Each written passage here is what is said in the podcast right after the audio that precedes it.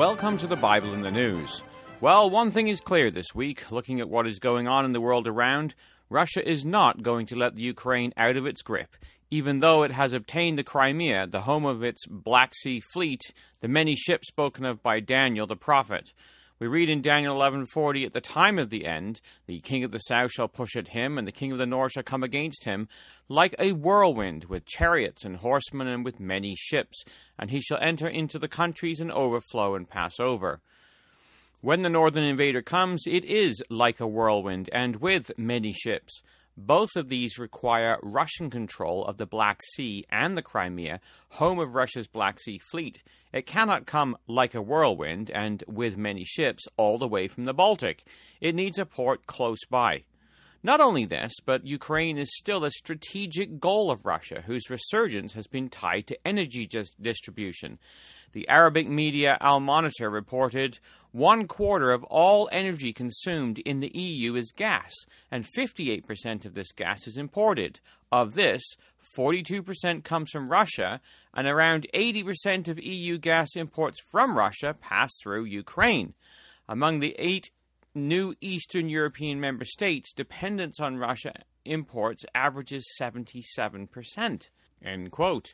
Therefore, Russia cannot let Ukraine out of its sphere of influence. Andrew Kuchins, director of the CSIS Russia and Eurasian program, stated in an interview with Bloomberg this week there is no way Russia is going to win Crimea and lose Ukraine. Consequently, Russia is applying economic pressure.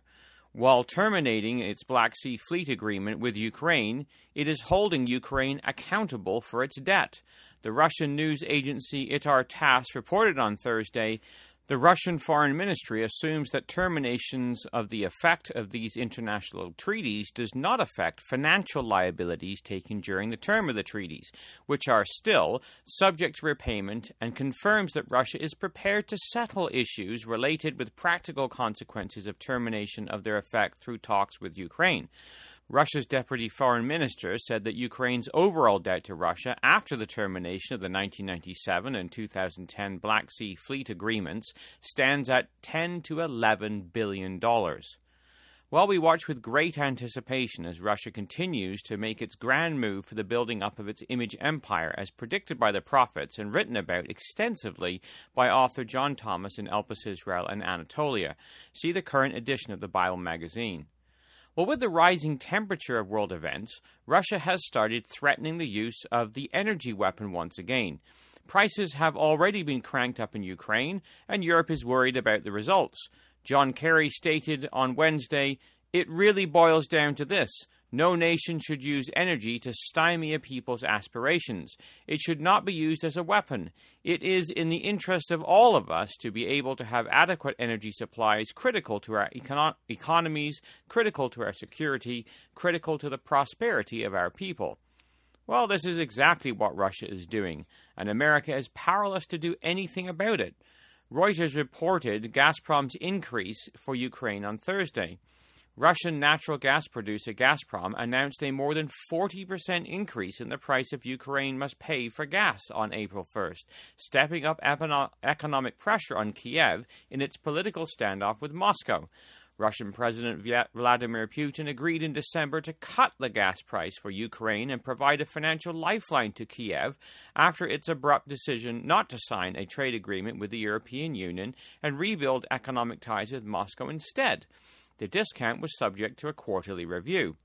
After Ukrainian President Viktor Yanukovych was deposed in February following months of anti government protests, Gazprom and Putin said the gas price discount would be scrapped because of the debt. In response to Russia's economic pincer movement, John Kerry has revealed America's strategy regarding energy in Europe and in the Middle East. John Kerry said, Our agenda today, or at least part of it, is to look at how we can get more natural gas through what folks call the Southern Corridor from Azerbaijan to Turkey and onto Europe. There are also other opportunities, including liquefied natural gas, terminals planned across Europe, and pipelines that can get gas to customers. The goal would be to limit Russia's control of energy distribution on Europe and thereby limit Europe's fear of Russia cutting off the gas. The Voice of America reported ongoing projects that are aimed at this. Azerbaijan and Turkey are involved in a trans Anatolian pipeline project that will eventually bring some 60 billion cubic meters of gas to Europe. There are hopes Central Asian countries like Kazakhstan and Turkmenistan will contribute gas to the pipeline also. Both these Central Asian countries already pump modest amounts of oil into the Baku Tbilisi Ceyhan pipeline, which is then sold to European markets. This will bring Turkey into direct conflict with Russia as it threatens the bully's effectiveness. Turkey is cautiously opposing Russia on other fronts. The Sofia news agency reported Turkish Prime Minister as stating Turkey will close the Bosphorus for Russian ships if there is violence against the Crimean Tartars. End quote. Well, Russia is not going to let this type of threat go unnoticed, and Turkey is becoming more of a target by its actions economically and politically. In fact, the Bible identifies that it will be the catalyst that brings Russia into the Middle East because of the him in Daniel 11, verse 40, which we've already read, is actually Turkey. We read, At the time of the end shall the king of the south push against him, which is the Ottoman Turks, and the king of the north will come against him, which is the modern day Turk, like a whirlwind, with chariots and horsemen, and with many ships, and he shall enter into the countries and overflow and pass over. It is during the invasion of Turkey that Russia overflows and passes over and keeps going on into Israel, as we read in verse 41. He shall enter also into the glorious land, and many countries shall be overthrown. Well, adding fuel to the fire are plans for a gas pipeline from Israel to Turkey and on to Europe. This would throw a very large spanner in the Russian energy domination works. Israel's recent gas supplies have already been a target of Russian interests who want control of the exploits, but lost them to Australia. This was part of what Kerry was referring to when speaking of other methods of getting gas to Europe, one of which was liquefied natural gas, which is what Israel will be producing. Israel's business publication Globes reported on Israel's options of getting gas to market. It stated the most attractive option, economically speaking, is laying a pipeline to Turkey. Such a project would cost a mere $3 billion, which could deliver a return on the investment within two years in light of the volumes and the prices that were discussed with Turkish companies. The Turkish groups, six in total, have offered to build transportation infrastructure from the reservoir to the port of Mersin or Ceyhan in southern Turkey at their expense. In September, Turkish board member Matthew Burza had announced the company had submitted a $2.5 billion offer to build a pipeline under the sea from Israel to Turkey's southern province of Mersin. Turkey, who is also a conduit for gas from the Georgian region, another recent Russian repatriation exploit, could well be setting itself up for a special Russian treatment if it started delivering gas to Europe through Israel as well. Russia is already trying to stop Israel exporting gas to Europe. Amiram Barkat of Globes reported in October of 2013 that the Israeli government confirmed it is in talks with the Russian government on development of Israel's gas fields.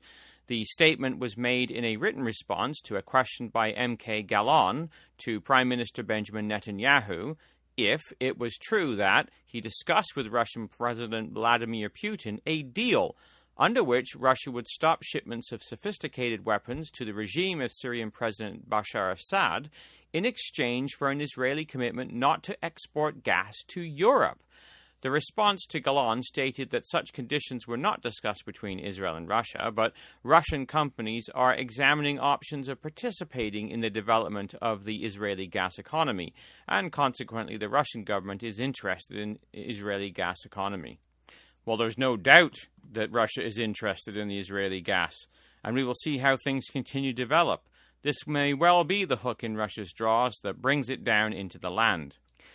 Well, this week also saw a deterioration in NATO Russian relations.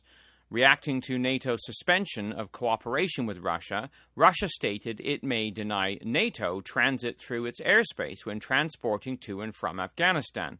Viktor Ozerov, head of the Defense of Security Committee of the Federation Council, stated today military activity of one side may directly influence security of the other side.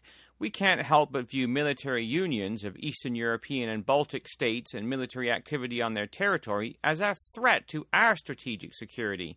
If our cooperation comes to a halt, we'll have to, the right to suspend NATO transit, and the alliance will have to find other routes. End quote. Well, the Russian envoy to NATO, Alexander Grushko, stated Saturday if a country does not wish to cooperate, there will be no cooperation. It is a matter of principle for us to carry on the responsibilities we have undertaken in the deterrence of new threats and challenges. If NATO is not prepared to work with us and is evading responsibility, we will be working with those partners on the international arena who share these goals. In other words, the Western fantasy of keeping the Russian bear at its side and on a short chain has evaporated. Russia, having been sick and emaciated during the 1990s, has recovered and is now going to form alliances with those of like mind. Ezekiel 38 lets us know who those nations will be. We read, Son of man, set thy face against Gog, the land of Magog, which is Middle Europe, the Ukraine, Belarus, Poland, Germany, and so on the chief prince of Meshech, or Moscow, and Tubal, Tobolsk, and prophesy against him, and say, Thus saith the Lord God, Behold, I am against thee, O Gog, the chief prince, or Rosh, Meshech, and Tubal, Russia, Moscow, and Tobolsk, Persia, Iran, in verse 5, and Ethiopia and Libya with them, all of them with shield and helmet. Gomer, which is France and Germany, and all his bands. The house of Togarmah, the Caucasus region, of the north quarters, and all his bands, and many people with thee. Ezekiel 38, verses 2 to 3 and 5 to 6. Well, Russia's respect for American world dominance has completely evaporated. American politicians can see this clearly. Bloomberg reported this week critics of Obama's handling of Putin want him to bring more pressure to bear, up to and including threatening NATO intervention if Russia sends troops deeper into the Ukraine. Putin thinks we're wussies, and the president is the wussy in chief, says Andrew Kuchins, director of the Russia and Eurasian program for the Center of Strategic and International Studies. That perception has got to be altered. Well, the Bible paints a picture of the Western alliance that is only able to offer token resistance in the time of the end. And we can look to further American demise and Russian dominance in Europe. America's demise in international respectability is also having an effect on Israeli Arab negotiations it is brokering in the Middle East. Reuters reported early this week that the U.S. Secretary of State arrived in Jerusalem on Monday to put the negotiations back on track but his efforts were undermined when the Palestinians signed 15 international conventions that gave them greater leverage against Israel. On Tuesday evening, only hours after the Israeli and American officials indicated the peace talks were back on track, the Palestinians had promised not to approach international organizations until the end of April. Abbas instead signed 15 application forms to join various UN agencies and, con- and conventions on live televisions. He stated, The Palestinian leadership has voted unanimously in favor of joining the international organizations. Yair Lapid, Israel's centrist finance minister and a politician who originally backed the peace talks, said Friday that the events of the past day raised serious doubts whether Mahmoud Abbas, the president of the Palestinian Authority, was really interested in reaching an agreement. He said it looks more like a deliberate provocation aimed at blowing up the talks. No Israeli will conduct negotiations at any price. Well, by Friday, the New York Times reported from Morocco that Secretary of State John Kerry had said Friday that the Obama administration planned to reevaluate its approach to Middle East peacemaking and decide whether it was worth continuing in its effort in light of the inability of the Israeli and Palestinian negotiators to make progress. There are limits to the amount of time and effort the United States can spend if the parties themselves are unwilling to take constructive steps in order to be able to move forward, he said. So, as America continues to decline in its ability to impact world affairs, Russia is working at building up its new empire. The words of John Thomas, based on a clear understanding of the scripture, instruct us to be prepared. The future movements of Russia are notable signs of the times because they are predicted in the scriptures of truth. When Russia makes its grand move for the building up of its image empire, then let the reader know that the end of all things as at present constituted is at hand. The long expected but stealthy advent of the King of Israel will be on the eve of becoming a fact, and salvation will be to those who not only looked for it, but have trimmed their lamps by believing the gospel of the kingdom unto the obedience of faith and the perfection thereof in fruits meet for repentance. Added to the, which we give the last word to our Lord Jesus Christ. When these things begin to come to pass, then look up and lift up your heads, for your redemption draweth nigh. Luke 21, verse 28. For the Bible in the News, this has been Jonathan Bowen joining you.